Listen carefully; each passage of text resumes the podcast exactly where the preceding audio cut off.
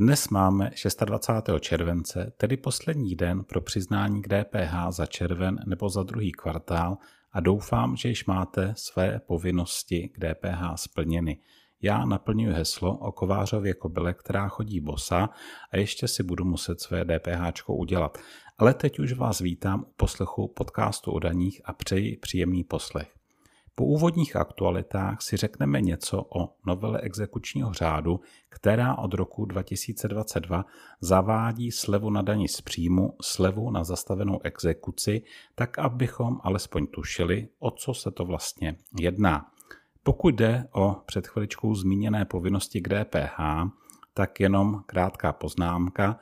Pláci postižení tornádem mají na přiznání za červen nebo za druhý kvartál ještě měsíc k dobru, musí ovšem ohlásit většinou nebo komunikovat s finančním úřadem. V úvodním přehledu si řekneme něco o zvýšení částek daňového zvýhodnění na děti a dále o novele zákona o DPH reagující na změny od 1.7.2021.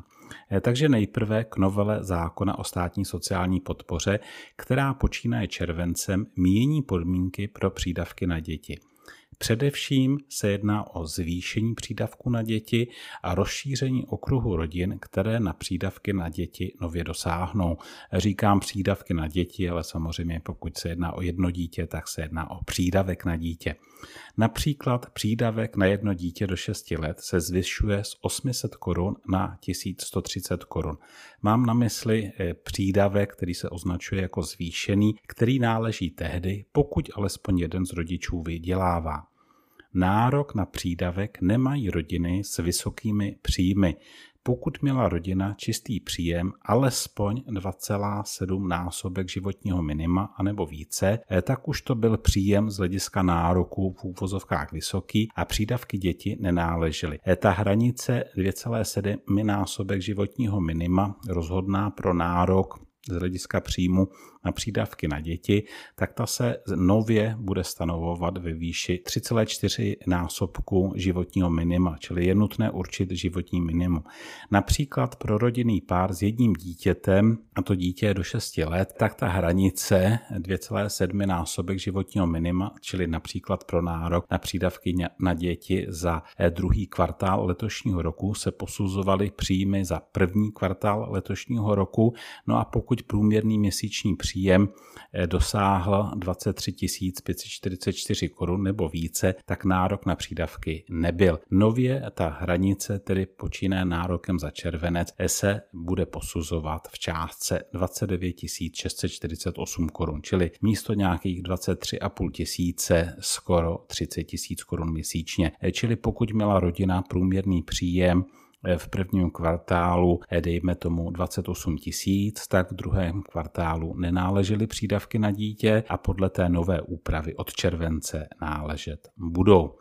O novele zákona o státní sociální podpoře hovořím z toho důvodu, že součástí důležitá novela zákona o daní z příjmu, která zvyšuje částky daňového zvýhodnění na druhé dítě nebo částku na třetí a další dítě. Částka daňového zvýhodnění na prvé dítě ta zůstává zachována. Ty nové částky, čili pro druhé a třetí a další dítě, se uplatní retroaktivně pro celý rok 2021, ale z hlediska výpočtu zálohy na daň z příjmu se při zúčtování mest poprvé použijí až od ledna příštího roku. Mzdový programář doktoři tedy mají eh, relativně eh, pokoj v tuhle chvíli, nemusí eh, na to zvýšení reagovat. Nicméně drobná změna, která se použije už v průběhu tedy letošního roku, ta tam přece jenom je. Je to odstranění limitu, pokud se jedná o výši měsíčního daňového bonusu. Tento limit podle stávajícího ještě dnes platného paragrafu 35d odstave 4 zákona o dani z příjmu může být vyplacen maximálně v měsíční výši 5025 korun. Je to z toho důvodu, že se zapomnělo, když se dělal daňový balíček 2021, který odstranil limit maximální částky daňového bonusu na dítě, který jsme tam mývali, naposledy se uplatnil za rok 2020 a činil 60 300 korun, čili 1,12 z toho je 5025 korun a my pořád máme, protože na to zapomněli, v zákoně o daní z příjmu, že měsíčně se zaměstnanci může vyplatit daňový bonus maximálně 5025 korun. E, čili tento limit se nově odstraňuje a použije se už v průběhu letošního roku. Ale to je taková drobnost, která teda se běžně asi nepoužije, takže z hlediska toho hlavního, z hlediska nových částek daňového zvýhodnění na dítě se to použije doopravdy až při výpočtu mest za leden 2022 a na ty nové částky ti, kdo na to mají nárok, si nově sáhnou až při zúčtování mest za rok 2021 na začátku roku 2022 nebo ti, kdo budou dávat daňové přiznání, tak v rámci daňového přiznání, podá, které budou podávat v roce 2022 za rok 2021. Jak na tom ale tedy ta novela zákona o státní sociální podpoře je? Je to už skoro týden, 20. července se tuto novelu podepsal prezident a je tedy mm, téměř jisté, že do konce července, tedy tento týden, bude vyhlášena ve sbírce zákonu a můžete se přesvědčit o tom, že je pravda, co tady jsem teď řekl, že se to podle přechodného ustanovení poprvé použije ty částky daňových zvýhodnění poprvé při výpočtu mest za leden 2022. Konkrétní částky nových daňových zvýhodnění tady nebudu teďko říkat, už jsem to tady i někdy v minulosti říkal, na stránkách www.behounek.eu, když si zadáte do vyhledávače www.behounek.eu zdanění mest 2021, tak vám tam vyběhne článek, kde ty částky máte uvedeny a je tam i odkaz na informaci kterou jsme posílali 14. července a která právě vysvětluje ta nová pravidla, nebo jak se nově posuzuje nárok na ty přídavky na děti, kde například najdete aktuální kalkulačku zaručenou mm, ze strany Ministerstva práce a sociálních věcí, kde si můžete pro příslušnou rodinu vypočítat částku životního minima, abyste si mohli posoudit ten nárok na přídavky na děti. Tak to jsme posílali v informaci 14. července a v tom článku Zdanění mest 2021 na tuto informaci máte odkaz, takže si to tam můžete eh, poměrně lehce najít.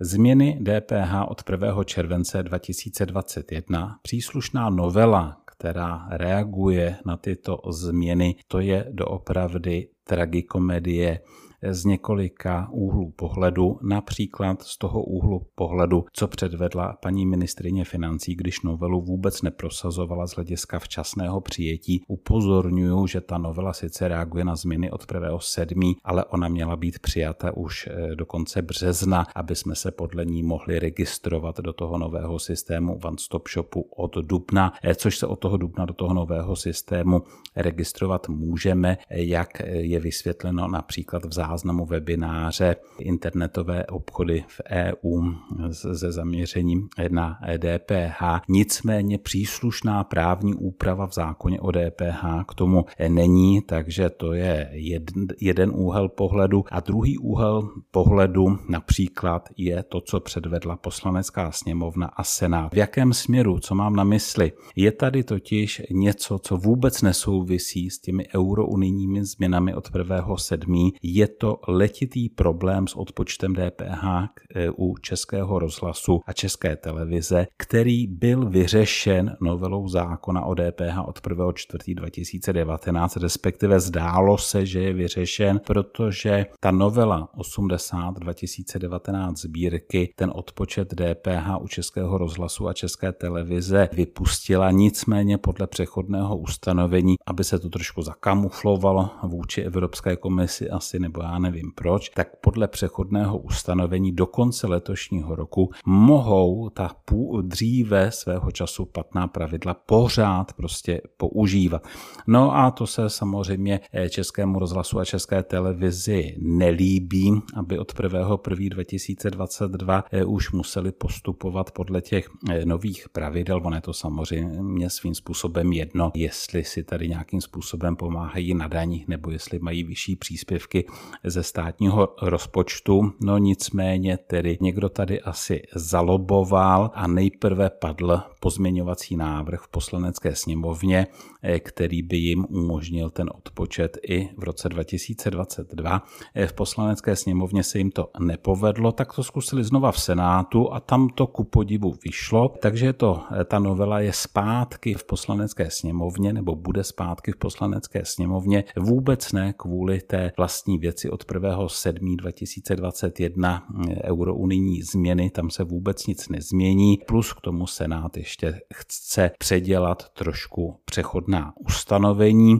Nelíbí se jim tam, že tam je účinnost dnem vyhlášení nejdříve 1. července, když by to vyšlo prostě na konci července, to si myslím, že tam klidně mohlo zůstat, takže je to asi spíš záminka pro ten pozměňovací návrh, aby to prošlo, včetně tedy Eh, toho odpočtu pro český rozhlas a pro českou televizi v roce 2022. Takže to budou muset projednávat v poslanecké sněmovně znovu, jestli v srpnu nebo dokonce až v září to uvidíme, což je teda opravdu docela ostuda, že to do té doby nebudeme mít. Máme nicméně, a teď se nebavím o legislativě už, nebo samozřejmě, že to s tím souvisí, ale něco na to úplně navázáno není. Finanční zpráva už například zveřejnila nový formulář, eh, který se bude podávat v tom One Stop Shopu za tento kvartál, který se bude podávat v říjnu letošního roku, eh, tak tento formulář už máme, ale nový formulář přiznání k DPH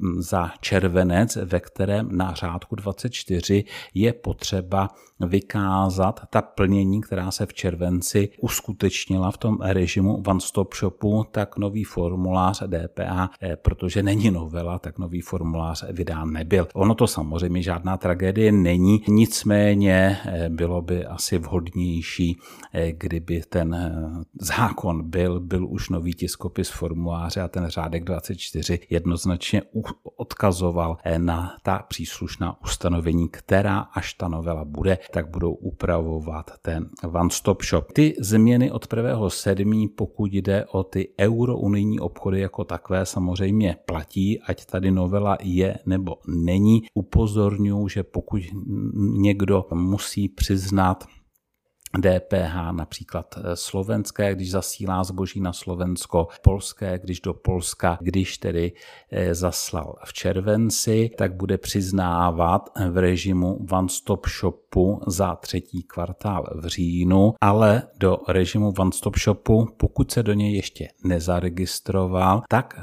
naplnění, která se uskutečnila v červenci, se může zaregistrovat nejpozději do 10. srpna, takže tady už příliš času nezbývá. Z tohoto úhlu pohledu tedy upozorňuje na to, že ty změny od 1. července, včetně možnosti registrovat se do režimu One Stop Shopu, je možné uplatnit, ať tady novelu máme nebo nemáme. Pravděpodobně tento týden vyjde ve sbírce zákonů také novela občanského soudního řádu a exekučního řádu od 1.1.2022. 2022.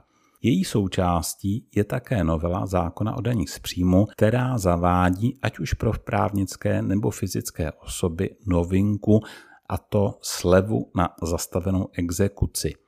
Zatím moc zásadních změn v daních z příjmu pro rok 2022 nemáme. Vyšší částky daňového zvýhodnění na děti se uplatní již za rok 2021, jak jsme si říkali, ale potom se začnou uplatňovat od zúčtování mest za leden 2022 spolu s vyšší částkou, pokud se jedná o slevu na dani, kde jednu dvanáctinu slevy na dani eh, poměrnou část uplatňujeme při výpočtu zálohy na daň. Sleva na dani na poplatníka letos činí 27 840 korun. Při měsíčním zúčtování mest tedy zaměstnavatele zohledňují jednu dvanáctinu, což je 2320 korun. Od příštího roku nám sleva stoupá o 3000 korun na 30 840 korun. Měsíčně to je tedy navíc 250 korun, a místo měsíčně 2320 korun se bude uplatňovat 1,12 na 2570 korun. Takže když se budou předělávat mzdové softwary pro příští rok, tak spolu se slevou se nastaví i nové vyšší částky daňového zvýhodnění na děti a tím by to mělo být vyřešeno. Jinak, a to není zaručeno, eh, to by bylo až těsně před volbami. Pokud se to stihne, eh, tak bude, eh, měla by být přijata, uvažuje se o tom, vláda to navrhla, daňovou podporu účtu dlouhodobých investic. Tak pokud nepřijde něco převratně nového, tak ta nová sleva na zastavené exekuce může být jednou z nejvýznamnějších změn, i když ono se to moc velkého množství poplatníků týkat nebude a navíc to nebude příliš velká částka, asi obvykle. Je to však potřeba vysvětlit. Ta novela občanského soudního řádu a exekučního řádu přinese pro rok 2022 významné změny v exekucích. Jednak změny trvalé, jednak tam budou poměrně zajímavá přechodná ustanovení, která přinesou některé přechodné záležitosti. Já upozorním na dvě přechodné úpravy, přitom ta druhá právě souvisí s již zmíněnou slevou na zastavenou exekuci. Takže ta první přechodná úprava, kterou chci zmínit, je to, čemu se začalo říkat milostivé léto. Je to situace, kdy dlužníci, kteří dluží buď státu či státem vlastněným firmám, tak tito dlužníci, pokud mají ne teď, ale na začátku to byly malé dluhy do 1500 korun, tak se budou moci těchto dluhů do poloviny roku 2022 poměrně jednoduše zbavit. Jo, do poloviny roku 2022, proto tedy to milostivé léto. Budou se moci zbavit těch dluhů, které původně činily maximálně 1500 korun, čili bez příslušenství. Někdo nezaplatil prostě za jízdu na černo pokutu 800 korun, včetně různých sankcí mu to nalezlo na 20 tisíc korun ten dluh, ale ten původní dluh byl do 1500 korun, tak pokud je to dluh vůči firmám, vlastněným státem, vlastněnými městy, obcemi a podobně, čili právě typicky ty dopravní podniky, tak se této pokuty bude moci ten dotyčný zbavit, včetně té sankce, tak pokud teda ta původní, ten původní dluh byl maximálně 1500 korun, že do půlky roku 2022 ten původní dluh uhradí a k tomu navíc 750 korun, což bude jaksi nějaká paušální náhrada za to, že zaplatil pozdě. Čili těch 750 korun bude jedno, jestli ten původní dluh byl 100 korun nebo 1000 korun nebo 1500 korun, to bude prostě paušální náhrada a tím by se toho svého dluhu zbavil. Takže to je jedna přechodná úprava, která nemá nic společného s těmi daněmi, ale ta druhá přechodná úprava se už týká zastavení běžících exekucí na menší částky do 1500 korun, čili zatímco u té prvé přechodné úpravy jsem hovořil o dluzích vůči státu, vůči státem vlastněným firmám nebo městy a tak dále, tak u toho druhého případu to jsou exekuce vůči komukoliv, které, když jsou to ty takzvaně nevymahatelné exekuce na původně malé částky do 1500 korun, čili původně bez příslušenství do 1500 korun, budou tady ty exekuce zastavovány s tím, že jakmile bude ta exekuce zastavená, tak tomu věřiteli, který prostě nic nedostane, tak bude náležet za tu zastavenou exekuci náhrada ve výši 30% původního dluhu. A teď se držte, ne, že by věřitel eh, tu náhradu ve výši 30% původního dluhu dostal, ale on si ji bude moci pouze odečíst od daně z příjmu, ať už fyzických nebo právnických osob, eh, podle toho, eh, jestli je ten věřitel právnická nebo fyzická osoba ve formě slevy na dani. Čili pokud původní dluh bez příslušenství byl 1000 korun, exekuce se zastaví, bude tady sleva na dani přiznána ve výši 300 korun. E, pokud někomu vznikne exekuce bude zastavena v roce 2022, Něko, někdo bude mít daňovou povinnost za rok 2022, tak si těch 300 korun odečte od své daňové povinnosti. Ale pokud by někdo daňovou povinnost neměl za ten příslušný rok, kdy ta exekuce bude zastavena, eh, no tak tě sice mu bude přiznána náhrada ve formě slevy na daní, ale nedostane eh, vůbec nic. Exekuce se budou zastavovat pouze v případech, pokud ten původní dluh byl do 1500 korun, to znamená, ta sleva bude činit maximálně 450 korun na jednu zastavenou exekuci. Takže tolik k té novele zákona o daní z příjmu. Ona je rozsáhlá, ale doopravdy tam není nic jiného, než to, co jsem teďko tady říkal věcně, ale ono nám s tím souvisí spousta ještě legislativně technických změn, protože tu slevu na zastavenou exekuci bude moci uplatnit například i zaměstnanec u svého zaměstnavatele v rámci ročního zúčtování daně, což je samozřejmě nutné legislativně technicky promítnout do zákona o daní z příjmu, takže tyto věci se tam budou muset udělat. Jinak ta novela je pochopitelně důležitá z hlediska exekucí jako takových, ale je tam například i nová úprava penále za pozdní úhradu pojistného, ať už na sociální nebo zdravotní pojištění a bude to upraveno tak, jak to máme od letoška v daňovém řádu, to znamená ve výši úroku z prodlení, které odpovídají úroku z prodlení podle občanského zákonníku. Ten úrok máme teď v druhém poletí 2021 reposazba 0,50 plus 8% bodů, čili 8,50. V roce 2022 bude reposazba pravděpodobně o něco vyšší, takže ten úrok za pozdní úhradu pojistného bude také trošku vyšší, ale bude to prostě nastaveno koncepčně stejně, jako to máme v daňovém řádu, pokud jde o úrok z prodlení za opožděnou úhradu daně.